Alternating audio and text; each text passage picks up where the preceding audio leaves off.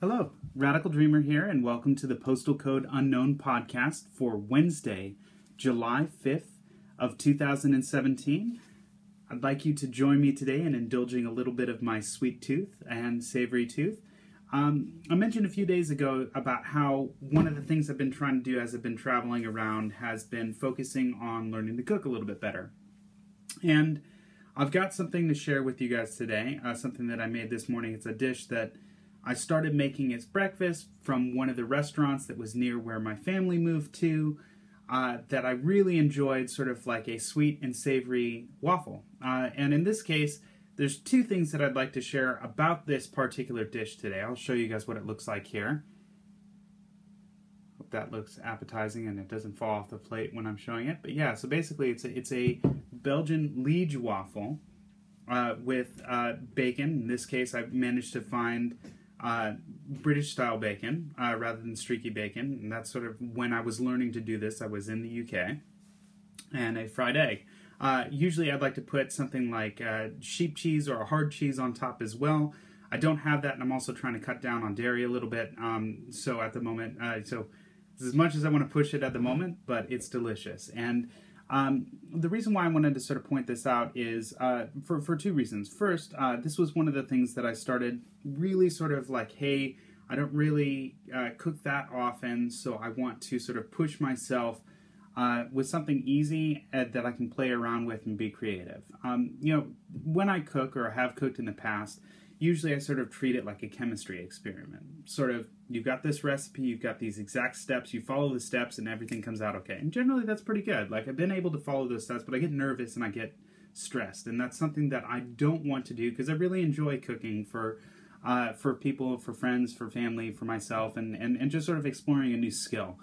So I was lucky enough last summer uh, to have some friends who had an extra room uh, in London uh, to sort of share their space with me and allow me to sort of learn. And they happen to be very good cooks, uh, which really worked out in my favor because I got the opportunity to learn from some really skilled and talented people.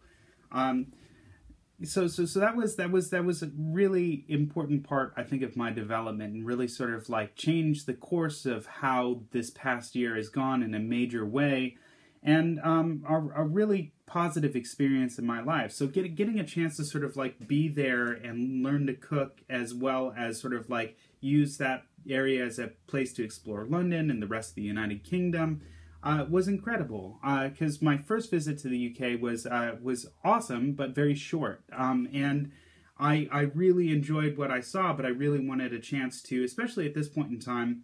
Uh, I've been focusing on trying to go to places where I could spend longer periods of time to really sort of learn a place because when I first started traveling, I spent maybe two to three days in each location, and that can be really uh, difficult and exhausting. And I, I feel like you don't really get a chance to learn or find out more about a place in, in, in just a few days. Like you you don't really get a real experience.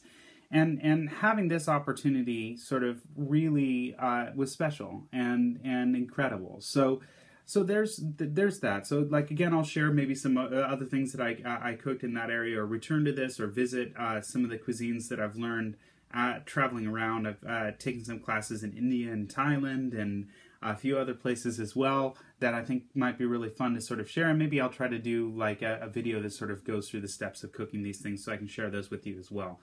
Um, those would be off in the future. I'll see what I can do. But with that, with that said, I'd also like to sort of change tables for a moment and talk briefly about liege waffles. Um, I've got a lot of stories to share. I went to Belgium uh, for about a week last winter with my girlfriend, and having the waffles there, uh, really sort of getting a chance.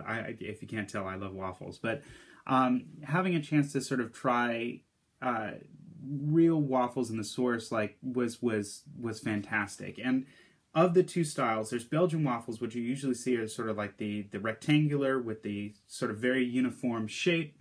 Um, and Liege waffles, the difference in my personal preference of the two by far uh, is that they've got sort of like a caramelized sugar on the outside that really gives it a bit of a crunch and a much better flavor and texture, in my opinion. So when doing stuff like this, if you've got the opportunity to, to get a Liege waffle over a Belgian waffle, I vastly, I, I think they're superior. Again, the matter of taste, but like I think that they mix together a lot better.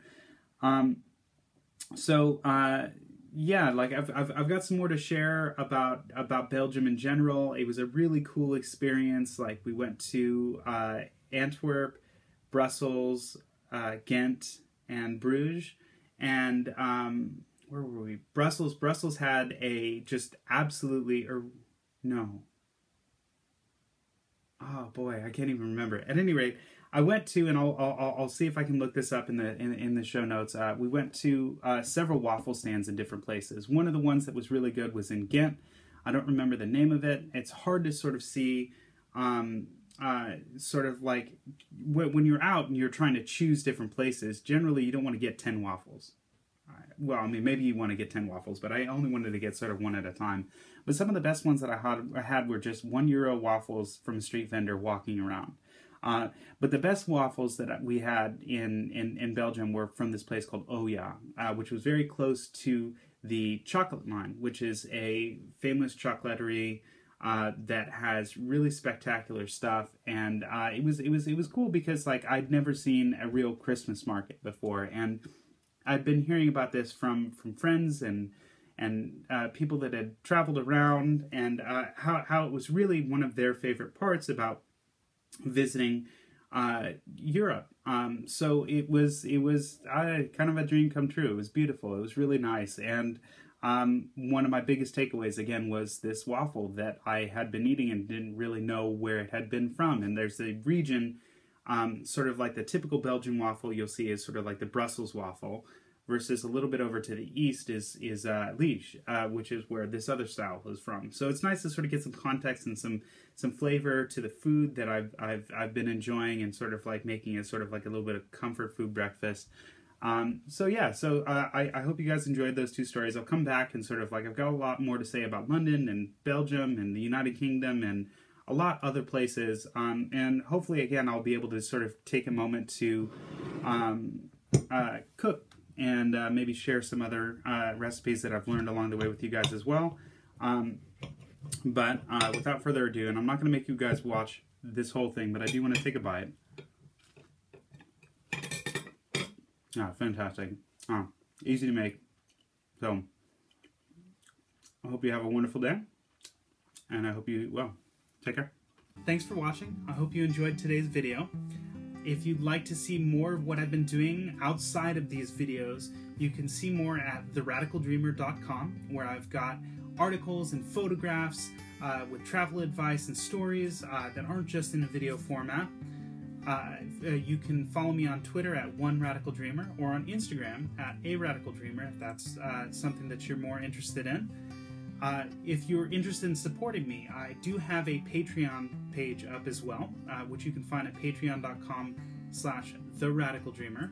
Uh, and that's a way for as little as $1 a month, you can help support me get better equipment and do more videos of this type and make a whole bunch more cool stuff to share with you in the future. Uh, and last but not least, uh, if you like what you've been seeing on YouTube, please like, subscribe, and uh, send a couple comments. I'd be happy to answer more questions in future episodes of the podcast. Uh, hope you have a wonderful day. Thank you. Take care.